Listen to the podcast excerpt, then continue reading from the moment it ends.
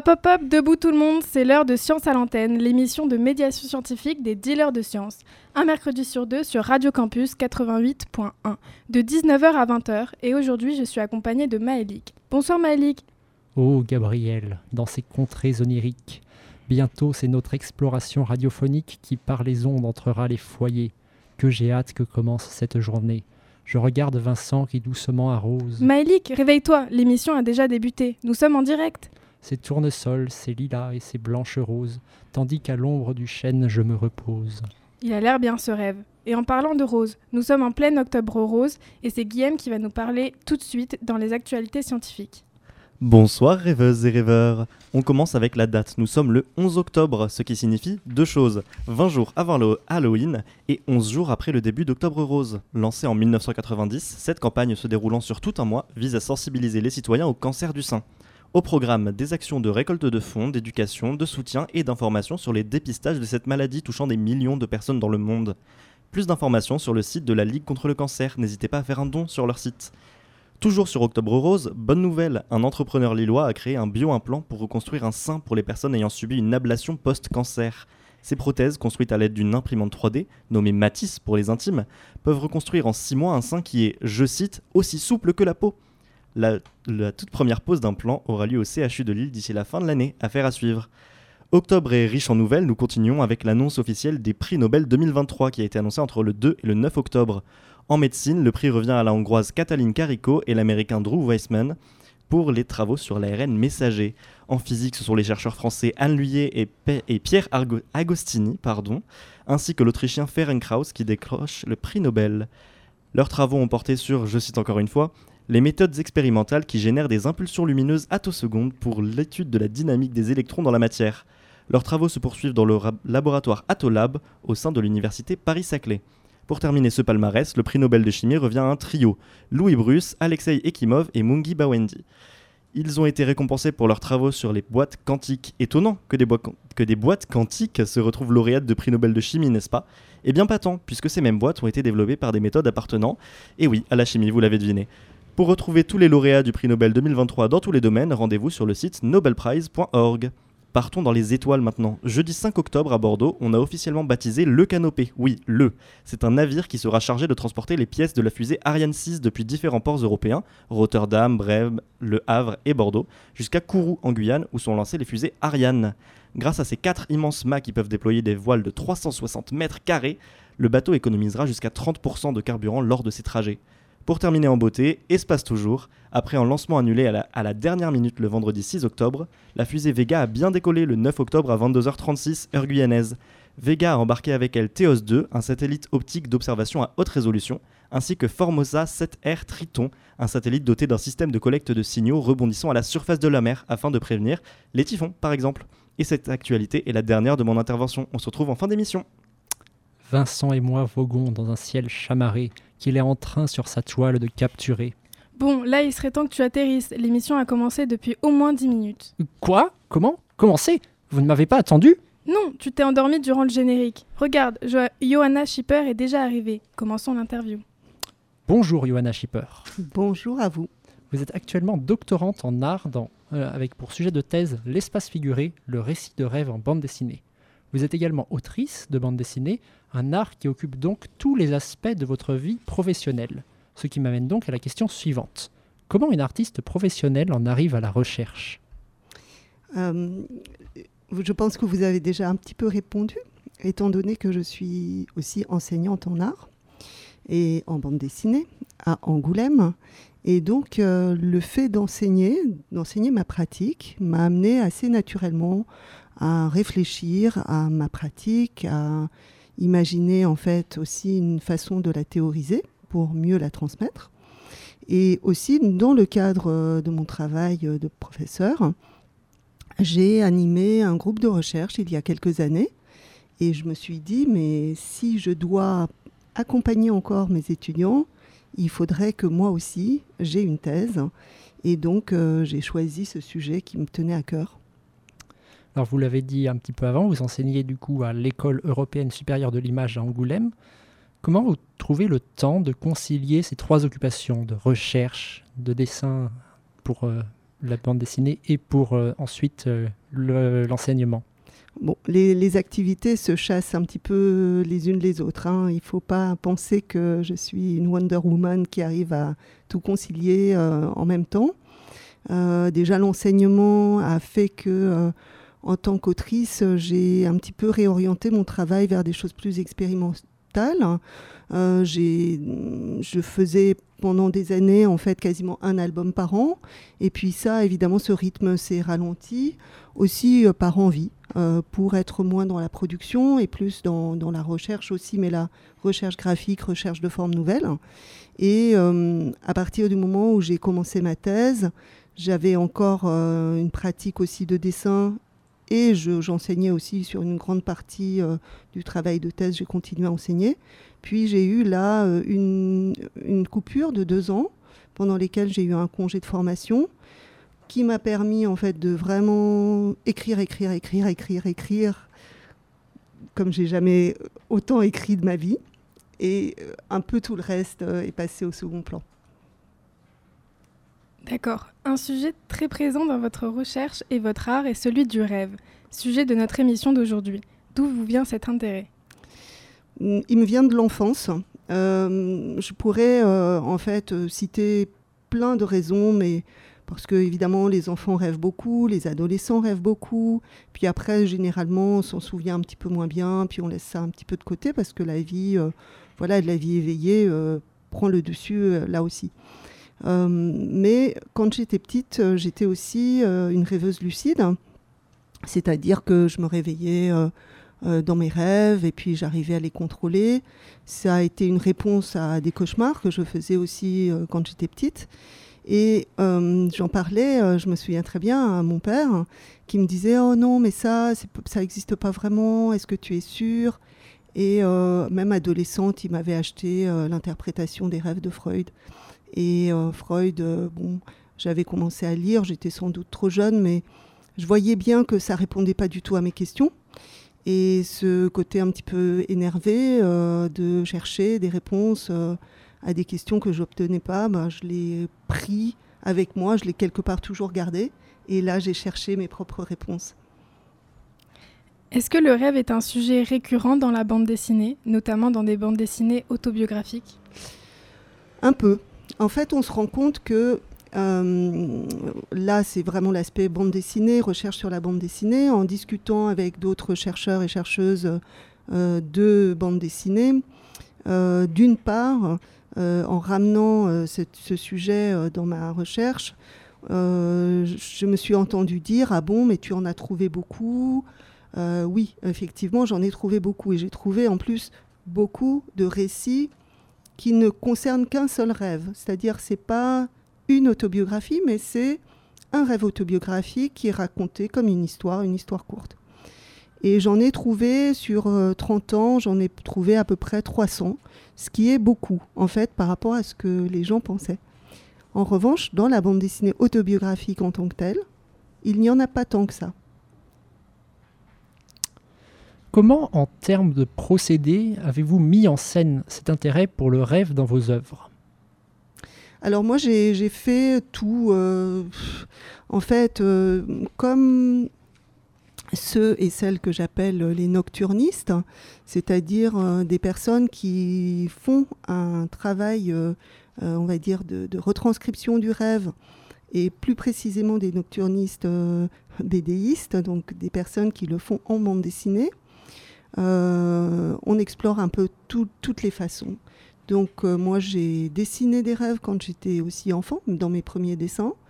Euh, je me suis évidemment inspirée de contenus de rêve pour imaginer des, scènes fictionnelles. Euh, et puis ensuite, euh, quand j'ai commencé à étudier aux beaux-arts, j'ai commencé à faire effectivement mes premiers nocturnos, c'est-à-dire vraiment des, récits courts à partir de rêves, en me disant mais il y a un vrai potentiel narratif derrière, un potentiel visuel, et c'est dommage de laisser s'échapper cette matière. et ensuite, ben, effectivement, dans mes œuvres autobiographiques, j'ai continué. jusqu'à, en 2013, ouvrir un blog qui s'appelle L'œil livre, qui est encore en ligne. Il est aussi sur mon site, par ailleurs. Et en fait, là, j'ai commencé de façon assez régulière, deux ou trois rêves par mois, à publier des rêves en dessin, on va dire. Alors, dans, un, dans une bande dessinée, on va dire, sur un sujet donné, comment vous mm, choisissez de mettre en scène, comment vous choisissez de montrer qu'un personnage rêve ou qu'on est entré dans une phase de rêve? C'est une, euh, c'est une, c'est une question complexe. Je ne pense pas que je pourrais répondre là tout de suite. Il y a beaucoup de stratégies. Euh, la mienne euh, est de, on va dire surtout, prendre des notes graphiques au réveil. Donc, parce que notre présence dans le rêve, elle est euh, forcément une, euh, comment dire, c'est une codification. Déjà, notre présence, quand on, pourrait poser la même question pour une bande dessinée autobiographique, pourquoi se représenter soi alors que finalement, ce qu'on voit, ce qu'on vit, on en a simplement, euh, on va dire, l'expérience subjective. on ne se voit pas nous-mêmes agir dans le monde. Donc, ce code-là, euh, il traduit souvent un ressenti, une distance que l'on a ou que l'on veut mettre par rapport à ce que l'on montre. Donc, pour moi, euh, quand je, je, vraiment je pense nécessaire de me représenter, souvent c'est une silhouette euh, pas vraiment très habillée ou une ombre, etc. c'est parce que quelque part dans la scène, ma présence signifie quelque chose dans la scène de rêve. À d'autres moments, euh, je me dessine pas parce que euh, ça n'a pas forcément euh, d'utilité. Mais d'autres personnes, et notamment une grande nocturniste qui est Julie Doucet, qui était le Grand Prix du Festival d'Angoulême l'année dernière, elle a, hum, enfin en tout cas elle qui, qui a présidé l'édition de l'année dernière, puisque le prix elle l'avait reçu un an plus tôt, elle se dessine toujours, elle dessine toujours son avatar, il est toujours présent à l'image. Cet avatar se modifie.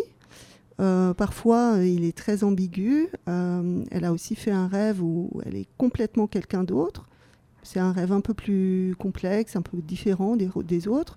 Mais elle utilise ce code parce que ses rêves étaient tellement vivides, tellement réels, on va dire, que pour elle, les raconter euh, ne devait pas avoir un autre euh, type de graphisme ou un autre type de, de, forme, on va dire, ou euh, un autre type de narration que ces récits autobiographiques ou ces récits de fiction. Merci beaucoup pour ces premières réponses, Johanna Schipper. Nous allons maintenant procéder à un premier interlude musical écoutons euh, Crazy Dream de Tom Misch.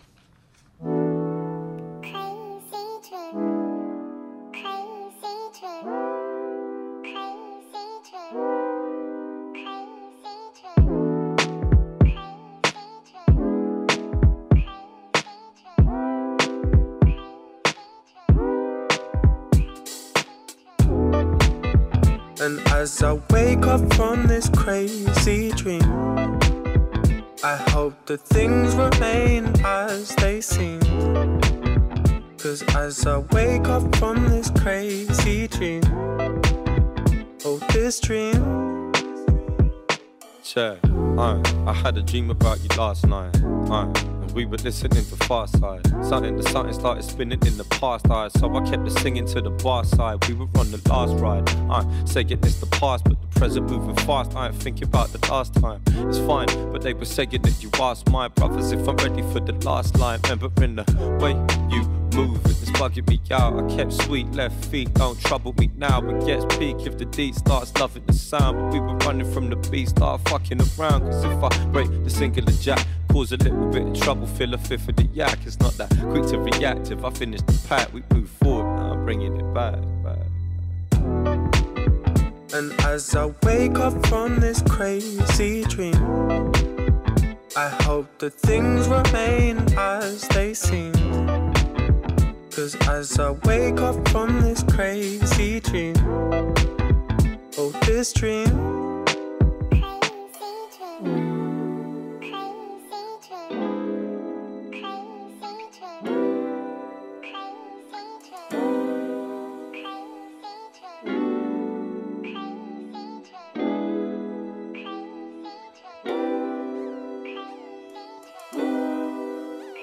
Sheep was saying, don't start, got me feeling at the same time.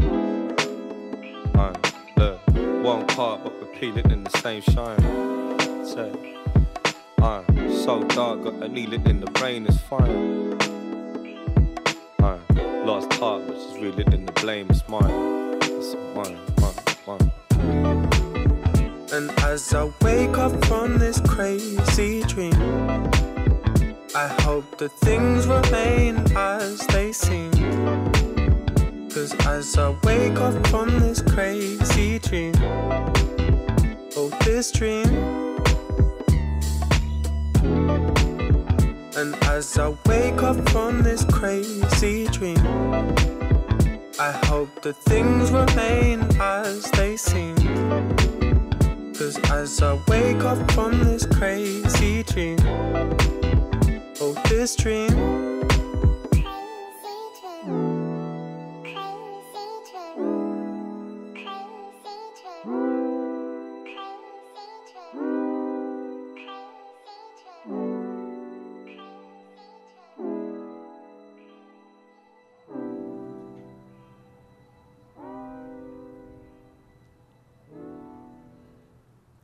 Vous êtes sur Radio Campus et vous écoutez Science à l'antenne. Nous retrouvons Johanna Schipper pour la suite de cette interview. Est-ce qu'il y a des aspects de, du rêve qui vous intéressent particulièrement? Euh, je pourrais plutôt dire euh, que hum, le terme lui-même est tellement vaste qu'il y a des manières de, d'envisager le rêve qui ne m'intéressent pas plutôt. Alors, euh, notamment tout ce qui est onirisme merveilleux, bon, c'est pas mon sujet. Euh, la fiction onirique non plus. Euh, le, on va dire aussi euh, tout, tout un pan de la vulgarisation psychanalytique autour des analogies entre le rêve, le fantasme. C'est pas non plus vraiment vers ça que je suis allée. Je dis pas que c'est pas intéressant, mais c'est voilà, ça m'intéresse pas trop. Après, bon, je pense comme beaucoup de personnes et aussi euh, j'ai vu euh, l'évolution de la recherche euh, sur le rêve là en sciences dures. Le rêve nous mène vers beaucoup de questions sur la conscience, sur la mémoire, sur l'émotion. Et donc là, effectivement, il y a énormément de sujets qui m'intéressent et qui pourraient sembler s'éloigner du rêve, mais qui sont évidemment intimement liés à cet état particulier que l'on connecte, euh, pour ma part en tout cas, euh, euh, durant le sommeil, puisque c'est celui-là, ce rêve-là que j'explore. Quels autres moyens pour représenter le rêve avez-vous pu trouver chez vos collègues bédéistes, notamment dans le cadre de votre travail de thèse?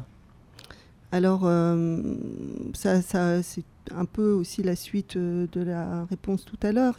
Il, y a des manières de signifier le rêve, par exemple, simplement en indiquant que l'histoire est bien issue d'un rêve et de mettre, par exemple, une date ou de dire, euh, voilà, rêver telle nuit.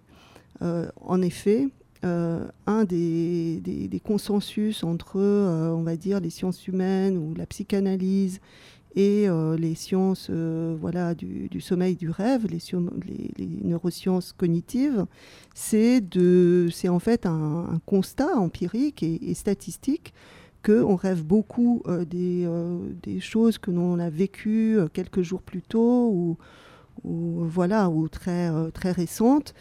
Et donc, finalement, il y a beaucoup de rêves qui sont beaucoup plus banals, beaucoup plus euh, proches de notre vie quotidienne que euh, l'image que l'on a du rêve qu'on veut bien euh, garder, c'est-à-dire un petit peu le rêve merveilleux où il se passe plein de choses bizarres. Donc, pour les bédéistes, euh, une des manières de dire c'est un rêve, c'est justement de l'indiquer parce que ben, forcément, il n'y a pas forcément une manière de, le dessiner autrement qu'on aurait envie de dessiner voilà, euh, quelque chose euh, euh, du quotidien. En revanche, dans, mes, dans, mon, dans mon corpus, il y a aussi toute la jeune génération et notamment des, des- jeunes gens qui sont nés à la fin des années 90 ou au milieu des années 90 et qui, eux, ont ouvert tout un blog qui s'appelle Le collectif de rêve sur Instagram Et donc, euh, elle travaille uniquement euh, en publication Instagram. Donc, c'est des récits très courts, quelques cases. Donc, ça, c'est quand même une grande différence formelle par rapport à une autrice comme Rachel Deville qui a euh, compilé énormément de rêves dans des récits moyens, voire presque ouais, presque l'équivalent d'un album classique euh, en faisant un rêve euh, sur 40 pages, ce qui est quand même très euh, rare finalement. les récits de rêves, les nocturnaux comme je les appelle, sont souvent relativement courts. Alors vous l'avez déjà quelque peu abordé avec votre réponse, mais alors du coup l'aspect neurobiologique du rêve, vous l'avez dit, peut avoir une influence sur la représentation de celui-ci dans la bande dessinée. Est-ce que vous pourriez nous dire comment, euh, comment finalement les recherches récentes ont pu euh, faire évoluer finalement la représentation dans les bandes dessinées contemporaines? En fait, euh, c'est j'ai aussi interviewé des autoristes. J'en ai interviewé 12 et je me rends compte que, enfin, je me suis rendu compte que très peu s'intéresser finalement soit à la théorie du rêve, soit aux recherches, euh, justement en neurosciences. Donc, je ne peux pas vraiment répondre à cette question parce qu'il n'y a pas euh, une, on va dire une conséquence particulière entre des découvertes que l'on aurait pu faire en neurosciences et une manière de représenter le rêve. En revanche, euh, ce qui est sûr, c'est que là, pour la bande dessinée, on se situe quand même encore dans un champ de la culture populaire. Et donc euh, l'aspect, on va dire, euh, de vulgarisation d'un certain nombre de, connaissances va avoir un effet incitateur ou non. Et euh, bah, la psychanalyse a eu un effet incitateur, mais aussi notamment pour en créant un biais sur certains rêves qui seraient un peu priorisés sur d'autres. Alors que euh, je pense que maintenant que la psychanalyse a peut-être moins d'audience, en tout cas euh, euh, dans beaucoup de, domaines, certains, certains, voilà, certaines idées ou certains concepts de la psychanalyse ont un petit peu, voilà, sont un peu dépassés. Et ça, notamment grâce aux découvertes des neurosciences et des neurosciences cognitives. je dirais que ben, les, artistes se sentent à nouveau peut-être plus euh, libres de s'approprier cette matière sans préjugés, sans préjugés notamment psychanalytiques. Euh, votre sujet de thèse mentionne l'espace figuré. Qu'est-ce que l'espace figuré? Alors, oui, euh, c'est ça, là, ça va pas être possible de, résumer non plus en quelques, quelques phrases, mais en fait, euh, on, a l'habitude de dire que la bande dessinée est un art de l'espace par rapport au cinéma qui est un art du temps. Euh, c'est évidemment euh, très réducteur, mais le temps en bande dessinée, alors là, hors bande dessinée numérique, où il peut y avoir effectivement des aspects un peu d'hybridation entre l'animation et la bande dessinée, mais si on s'en tient, on va dire, à une définition plus classique, on a un temps qui est simplement euh, représenté euh, de façon euh, diachronique avec la, succession des cases, mais c'est uniquement visuel, c'est-à-dire c'est un code. On a une succession d'images, de cases, et ça, ça donne l'idée qu'il y a un temps qui se déroule. Mais dans la manière dont on le lit aussi, dont on lit les pages de bande dessinée, on a aussi une approche synchronique, c'est-à-dire qu'on voit l'ensemble du déroulé dans un même temps. Et ça, effectivement, euh, c'est assez intéressant par rapport à l'idée qu'on peut développer autour de l'espace du rêve. Bon, c'est Freud qui parlait de, l'espace du rêve en premier lieu, mais ça a été repris aussi par ailleurs. C'est aussi un peu un terme comme ça, un petit peu convenu pour parler d'un espace euh, subjectif. Et j'ai cherché à voir euh, justement à développer une sorte de concept. Mais avant d'être un concept, c'est aussi une question que je me pose et que je pose à travers la thèse, c'est-à-dire quel rapport spécifique à l'espace a-t-on quand on représente ses rêves en bande dessinée, puisque là, on a une corrélation, en fait, on a deux choses qui se superposent, mais qui ne s'ajustent pas complètement, hein, mais qui sont euh, l'espace du rêve et l'espace de la planche. Et dans ces espaces, il y a des choses qui se figurent, voire même c'est l'espace qui lui-même est figuré, d'où ce terme d'espace figuré. Dans quelle mesure vos recherches ont pu enrichir votre travail artistique? Eh bien, euh, il y a effectivement une, euh, une prolongation du blog euh, dans ma thèse, même si au départ, en fait, au départ, j'aurais aimé faire que ça, faire toute ma thèse en bande dessinée, mais bon, c'était pas finalement pas ça qui, s'est présenté parce que les recherches étaient assez ardues. Il m'a fallu quand même traverser pas mal de, voilà, pas mal de textes, pas mal d'approches théoriques différentes, souvent contradictoires, donc essayer de, frayer un chemin à travers euh, voilà, cette forêt. Donc ça, ça a donné quand même lieu à un écrit euh, finalement assez conséquent.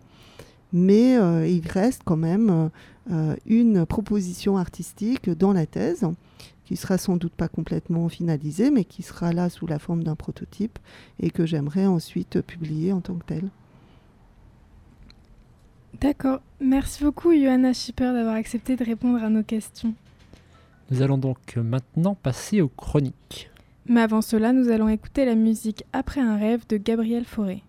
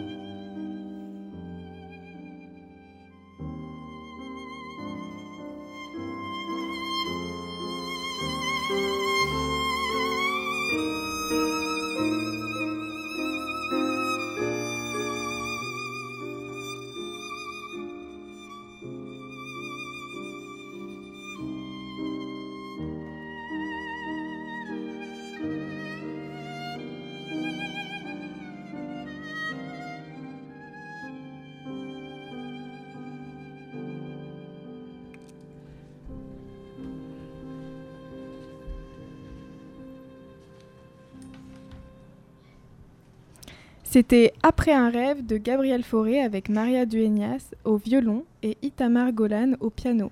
Et maintenant, nous allons écouter Calypso. Alors Maïlik, de quoi va parler la première chronique?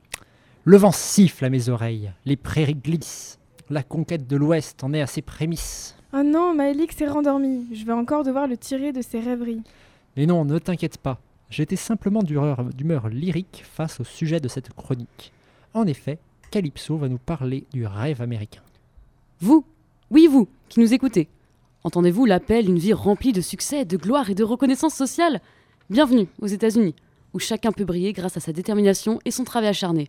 Come and live the American dream. Sans vouloir interrompre ta lancée pleine de fougue, je te rappelle juste que nous sommes à Bordeaux là, à la radio en plus. Et ton accent est horrible, soit, soit dit en passant. Oh, je crois que je me suis un peu emballée, excuse-moi. Tu comprends, une terre promise de réussite sociale, tout de suite je sens l'appel du rêve américain. Et mon accent est pas si terrible, je te ferai dire. À défaut de prendre un navire pour New York, tu pourrais nous expliquer d'où vient ce concept de rêve américain? The Epic of America. Est-ce que cela vous dit quelque chose? C'est un livre de 1931 de l'auteur et historien américain, évidemment, James Truslow Adams. C'est dans cet ouvrage que l'expression American Dream fut employée pour la toute première fois. Maintenant qu'on sait d'où ça vient, qu'est-ce que c'est concrètement? Le rêve américain miroite l'idée d'une terre où l'égalité des chances est totale, une société démocratique offrant prospérité pour celles et ceux travaillant dur pour les États-Unis. En d'autres termes, que le succès est garanti pour les personnes remplies de détermination et que la réussite va de pair avec un bon travail acharné. You can be self-made, comme dirait l'oncle Sam. Alors, qu'est-ce qu'on attend? Cette question, de nombreuses personnes cherchent un avenir plus prospère et calme se l'ont posée. Des millions de migrants fuyant de mauvaises conditions de vie ont embarqué pour rejoindre au mieux les États-Unis. S'ils arrivaient là-bas, ils devaient franchir la porte d'entrée avant le rêve américain, Ellis Island.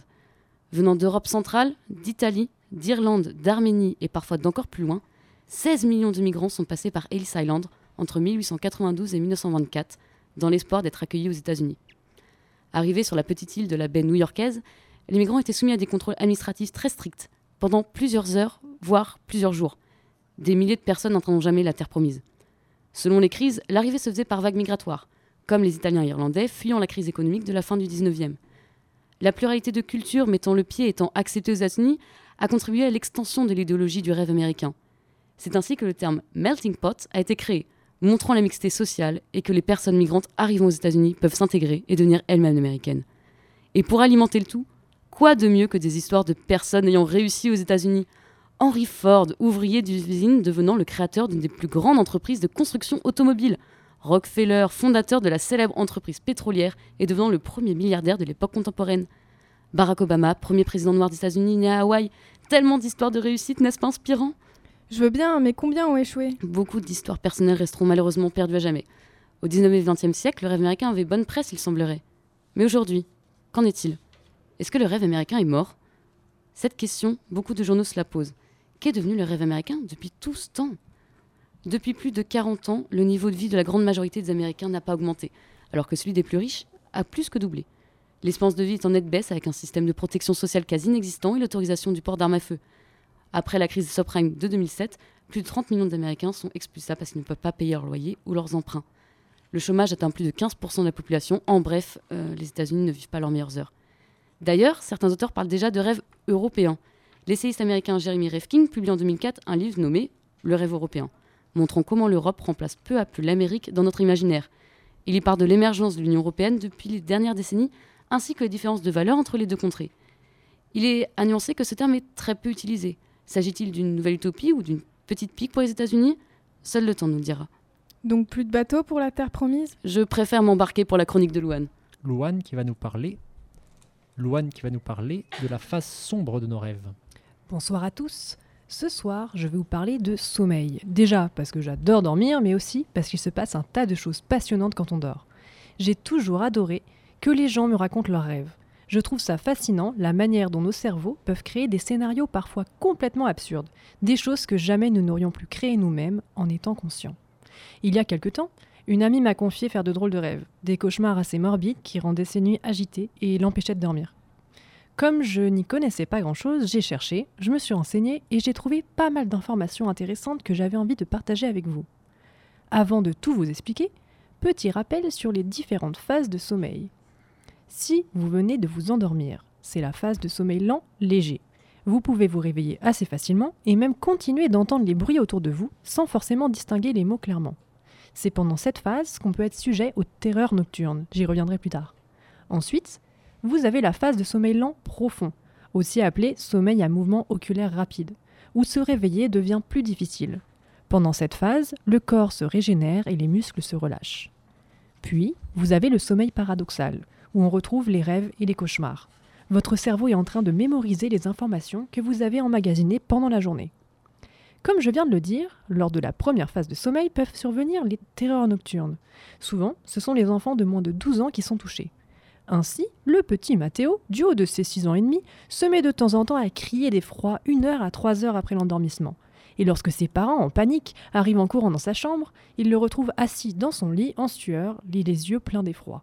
Qu'est-ce qui se passe, Mathéo Est-ce que ça va? En réponse, ses parents n'auront que des appels à l'aide ou des propos incohérents. Pour cause, Mathéo est en réalité toujours en train de dormir. Comme quoi, il vaut mieux prendre un poisson rouge, ça fait moins de bruit. Alors je suis pas sûre que ce soit comparable. Bref, ces terreurs nocturnes, figurez-vous que c'est normal. Ce- C'est ce qu'on appelle des parasomnies, des états dissociés de sommeil qu'on retrouve, comme je le disais, vraiment souvent chez les enfants. Elles font même partie du processus de croissance. Pas de quoi s'inquiéter donc. Au maximum, le petit Mathéo se sera calmé au bout de 20 minutes et va se recoucher sans problème. Le lendemain, il sera incapable de se souvenir de ce qui s'est passé, contrairement à un cauchemar. Il faut donc éviter d'essayer de réveiller l'enfant, mais juste essayer de le calmer avec votre voix douce suffit. Pensez tout de même à aller consulter un spécialiste si vous trouvez que les crises sont très intenses. Le cauchemar, quant à lui, c'est ce qu'on appelle un mauvais rêve. Par exemple, le cauchemar gênant où on subit l'humiliation d'être sans pantalon devant ses camarades de classe. Ah oui, ça je connais bien. J'ai fait plusieurs fois ce cauchemar, mais il n'y avait pas que le pantalon qui avait disparu. Moi aussi. D'ailleurs, c'est ma prof d'anglais qui ve- venait me rendre mon pantalon et ça n'avait aucun sens. Enfin bref, figurez-vous que le thème du ridicule en public, comme ici, avec la perte de vêtements, fait partie des cauchemars les plus courants avec la course-poursuite ou l'attaque en public. Disons que c'est le cauchemar simple, si je puis dire. Au réveil, on peut s'en souvenir et le raconter, puisque c'est le même principe qu'un rêve. Notre rythme cardiaque a augmenté et même si c'est terminé, on se sent angoissé ou dans l'inconfort. Contrairement à la terreur nocturne, le cauchemar peut nous réveiller et nous empêcher de nous rendormir correctement. Là encore, il apparaît que les enfants font plus de cauchemars que les adultes. Mais si vous avez des troubles de l'ordre de la dépression, de l'anxiété, de la schizophrénie ou encore de la toxicomanie ou alcoolisme, vous êtes également plus sujet à faire des cauchemars. Et vous voulez savoir l'un des trucs géniaux que j'ai appris pour limiter les cauchemars? Ne pas dormir? Perdu. Il suffirait de pas s'interdire d'exprimer nos émotions. Quelqu'un a dit quelque chose qui te blesse Dis-le. Tu te sens stressé par une situation Dis-le. Et vous savez quoi? C'est vraiment relaxant. Je fais ça depuis quelques années et je crois bien ne plus avoir fait de cauchemar depuis. Attention cependant, je parle ici pour moi-même et il est évident que nous ne sommes pas tous égaux face au sommeil. Il faut expérimenter et trouver ce qui vous convient le mieux. Et enfin, la dernière chose que je voudrais aborder avec vous ce soir, ce sont les terrifiantes paralysies du sommeil. Celles-ci vont intervenir lors du passage d'une phase de sommeil lent à une phase de sommeil paradoxal, c'est-à-dire quand le corps s'endort profondément ou quand il en sort. Et lorsque ça vous arrive, vous avez l'impression d'être réveillé, mais votre corps refuse de bouger. Vous, vous pouvez voir tout ce qui se trouve autour de vous, mais vous êtes dans un état entre rêve et réalité. Vous pouvez donc vous retrouver à voir ou entendre des choses qui ne sont pas dans la pièce avec vous. Voire même sentir que quelque chose vous touche alors qu'il n'y a rien. Et impossible de crier ou de bouger ne serait-ce que le petit doigt. Alors je vous rassure, ça fait peur, mais rien n'est réel et ça ne dure que quelques secondes. De longues secondes certes, mais ça finit vite. Et là où le corps est bien fait, c'est que si votre corps refuse de bouger pendant votre sommeil, c'est justement pour éviter que vous puissiez vous faire mal en vivant un peu trop vos rêves. Le corps est bien fait, n'est-ce pas? Et je terminerai par vous dire, n'hésitez pas à vous renseigner auprès de spécialistes si vous traversez un sommeil agité. Bien dormir, c'est important pour la santé. Eh bien voilà Gabriel, j'avais raison de dormir durant le début de l'émission. Ça m'a permis d'être en pleine forme pour en assurer l'animation. Et on manquait le début. Je- J'étais là, je me trouvais simplement aussi ailleurs. Et c'était qui le Vincent de ton rêve? Un ami imaginaire? Un ami imaginaire, oui, exactement, Vincent, mon ami. Et d'ailleurs, en parlant d'amis imaginaires, Charlotte et Cali vont nous parler du film Donnie Darko dans lequel un ami imaginaire a un rôle très important. Salut Charlotte, ça va? Salut Bah, comme toi, écoute, un, un bon gros rhume. Ouais, j'espère que notre voix va bien passer à la radio. T'as préparé ta chronique? Disons qu'en fait, c'est que. Euh, quoi? T'as rien à proposer Euh, T'es devant le micro là. Bah, à la place, j'ai regardé un film. Un film? Quel film? Donne un nom. Donnie Darko. Non, Mais sérieusement, c'est l'émission là, t'es à l'antenne. Après, pour ma défense, ça parle de rêve. Donnie Darko, euh, pour ta gouverne, déjà, c'est un film de science-fiction et de fantastique américain qui est sorti en 2001. En 2001, notre année de naissance Et ouais, ça fait 22 ans. Ça nous rajeunit pas, dis donc. P- Pardon, je t'ai coupé, continue. Ouais, du coup, Donnie Darko, c'est un adolescent de 16 ans, un peu lambda, comme toi et moi. Il est plutôt doué, à l'aise à l'oral, beau gosse, euh, intelligent, mais il est un peu perturbé. En effet, Donald Darko souffre très souvent de crises de somnambulisme et d'hallucinations sévères. Pour tout te dire, euh, son psychiatre l'a diagnostiqué schizophrène paranoïde. Il a également un ami imaginaire qui s'appelle Frank. Frank, euh, tu l'as sans doute déjà vu d'ailleurs, euh, c'est un grand lapin, tu sais, au visage assez effrayant. Enfin bref, justement, le film débute par Donnie rêvant de Frank. Dans son rêve, Frank lui conseille de quitter sa chambre car selon lui, la fin de l'univers arrivera dans très exactement 28 jours, 6 heures, 42 minutes et 12 secondes. Donnie se réveille, il lui obéit sans grande conviction, mais tant mieux, car un réacteur d'avion tombe du ciel et s'écrase sur sa chambre. Il aurait alors dû mourir, mais ne meurt pas. Attends, attends, attends. Charlotte, je comprends rien là. T'inquiète, ça arrive. Ok. Richard Kelly, le réalisateur du film, il expliquera plus tard que le film est en fait basé sur une distorsion de la réalité, formant deux univers, un univers normal et un univers tangent. Si l'élément perturbateur n'est pas corrigé, c'est-à-dire ici le crash du réacteur d'avion, l'univers tangent est voué à détruire l'univers actuel et ce justement dans les 28 jours. Ainsi, on passe tout le film à regarder Donnie Darko dans l'univers tangent, à essayer de le fermer pour sauver le vrai univers. Pour cela, il est aidé par Frank, bien sûr, son ami imaginaire, ainsi que tous les autres personnages qui savent ce qu'il se passe inconsciemment. Il a même parfois recours à des pouvoirs surnaturels, comme un décuplement de sa force, ou même la télékinésie. Pour ce qui est de la fin du film, Wow, wow, wow, wow, wow. Tu vas vraiment divulgacher là? Divulgaché Ouais, c'est spoilé à la française. Ah mince, t'as raison. Euh, ouais, t'as raison, je fais un décompte. Donc jusqu'à 3 pour ceux qui veulent pas. Se euh, faire divulgacher? Ouais, voilà, exactement. Donc 3, 2, 1.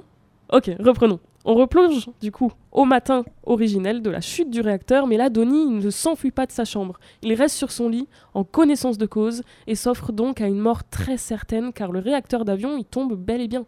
Par ce sacrifice, il épargne ainsi la division des deux espaces-temps et la mort des personnes qu'il aime, sa famille, ses amis, sa petite copine, euh, mais... Mais. Bah si t'as bien suivi la Kali, tu remarqueras qu'il n'y a aucun lien avec les rêves. Ah ouais, c'est vrai ça, bravo, belle perf, Charlotte. Mais c'est là que ça devient intéressant. Une théorie existe et dit qu'en fait tout ça serait qu'un rêve de Donnie. N'oublie pas qu'il est somnambule et schizophrène. Est-ce que c'était un simple rêve Une hallucination En fait, Donnie Darko, c'est un bon exemple de ce que peut être un rêve prémonitoire. Euh, juste pour être sûr, les rêves prémonitoires, c'est bien des rêves présents qui sont censés prédire le futur, non? Ouais, c'est exactement ça. Bah, c'est pas du pipeau, ça, non? Alors ouais, mais c'est un peu plus complexe que ça. Déjà, est-ce que tu savais que selon un sondage de 2021 auprès de 1009 personnes interrogées de la population française, âgées de plus de 18 ans bien sûr, 57% croient aux rêves prémonitoires? Ah ouais, quand même. Quand même Alors certes, ça fait partie des pseudosciences, zéro preuve, etc. Mais c'est pas du tout quelque chose de récent. Par exemple, dans la mythologie, le rêve pouvait annoncer un grand destin. Ainsi, au 5e siècle avant Jésus-Christ, la princesse phénicienne Europe a fait un rêve prémonitoire la veille de son enlèvement par Zeus. Tiens, un autre exemple. Euh, pendant l'Antiquité gréco-latine, certains auteurs, pas tous, hein, jugeaient qu'il fallait interpréter les rêves car ils les considéraient comme divinatoires. Du coup, au 2e siècle après Jésus-Christ, Artémidore de Daldis interprétait les rêves. Genre, c'était son métier. Exactement. Il répondait aux autres comment faire des rêves prémonitoires, comment les interpréter et ce que ça voulait dire. Ah ouais, stylé. Stylé. En réalité, les rêves prémonitoires sont ancrés depuis longtemps. Mais c'est comme toutes les pseudosciences, hein, on peut pas les prouver, donc les scientifiques préfèrent réfuter ça. Et d'ailleurs, c'est peut-être mieux ainsi, hein, parce qu'il y aurait beaucoup trop de dérives sinon. Eh bien, c'est fort intéressant tout ça, mais la prochaine fois, prépare ta chronique en avance, s'il te plaît. Waouh, c'était super intéressant. Encore un film qu'il va falloir que je regarde, en toute légalité bien entendu. Mais cette émission touche bientôt à sa fin. Qu'est-ce que tu comptes faire cette semaine, toi, Gabriel? J'ai pas trop d'idées. Demandons donc à Guillaume qui va nous présenter l'agenda. Mais oui, je suis là pour ça. Toutes les deux semaines, l'université Bordeaux-Montaigne organise des, organise des apéros recherche à la bibliothèque Rigoberta Menchou. Rendez-vous mardi 24 octobre de 19 17h30 à 19h pour parler de la bande dessinée animée par Jean-Paul Gabillier et Nicolas Labarre. Tout cela autour d'une petite collation bien sûr. Plus d'informations sur le site de l'université Bordeaux-Montaigne. Pub HD fait sa rentrée. Il s'agit d'un événement grand public qui est organisé dans une vingtaine de villes européennes. Le concept trois doctorants de disciplines différentes ont 10 minutes pour présenter leur thèse au sein d'un pub. L'objectif est d'être le plus compréhensible avec seulement un paperboard. Récompense à la clé bah une pinte. Le premier événement a eu lieu ce mercredi, mais les prochaines sessions seront le 8 novembre et le 13 décembre à la Tencha 22 quai de la Monnaie à Bordeaux. Pour continuer cette semaine en apéro et en discussion toujours, demain soir, le jeudi, Capscience organise un happy hour de 19h à 20h30. Le thème Violence, inégalité, climat, peut-on aimer le sport? C'est un événement gratuit sur réservation, vous pouvez vous inscrire dès maintenant sur le site de Capscience. Sport et santé, c'est d'ailleurs le thème de la fête de la science de cette année 2023. Pour l'occasion, retrouvez de très nombreux intervenants, laboratoires, universités, musées et associations, dont vos serviteurs les dealers de sciences, ce week-end, toujours à Cap Science. De nombreuses activités vous seront proposées gratuitement sur la thématique du sport, donc au plaisir de vous y revoir. Moi, en tout cas, ces apéros recherches, ces pubs HD et autres happy hours de la science m'ont donné bien soif. Merci Guillaume pour cet agenda. Il y a tellement d'options, ma semaine va être bien chargée. J'en suis déjà fatigué. Ça tombe bien, c'est la fin de notre émission. Tu peux aller te recoucher. Excellent ça. On espère vous avoir fait rêver et on se retrouve le 25 octobre pour notre émission d'Halloween dont le thème sera la mort. Merci à tous de nous avoir écoutés et à bientôt.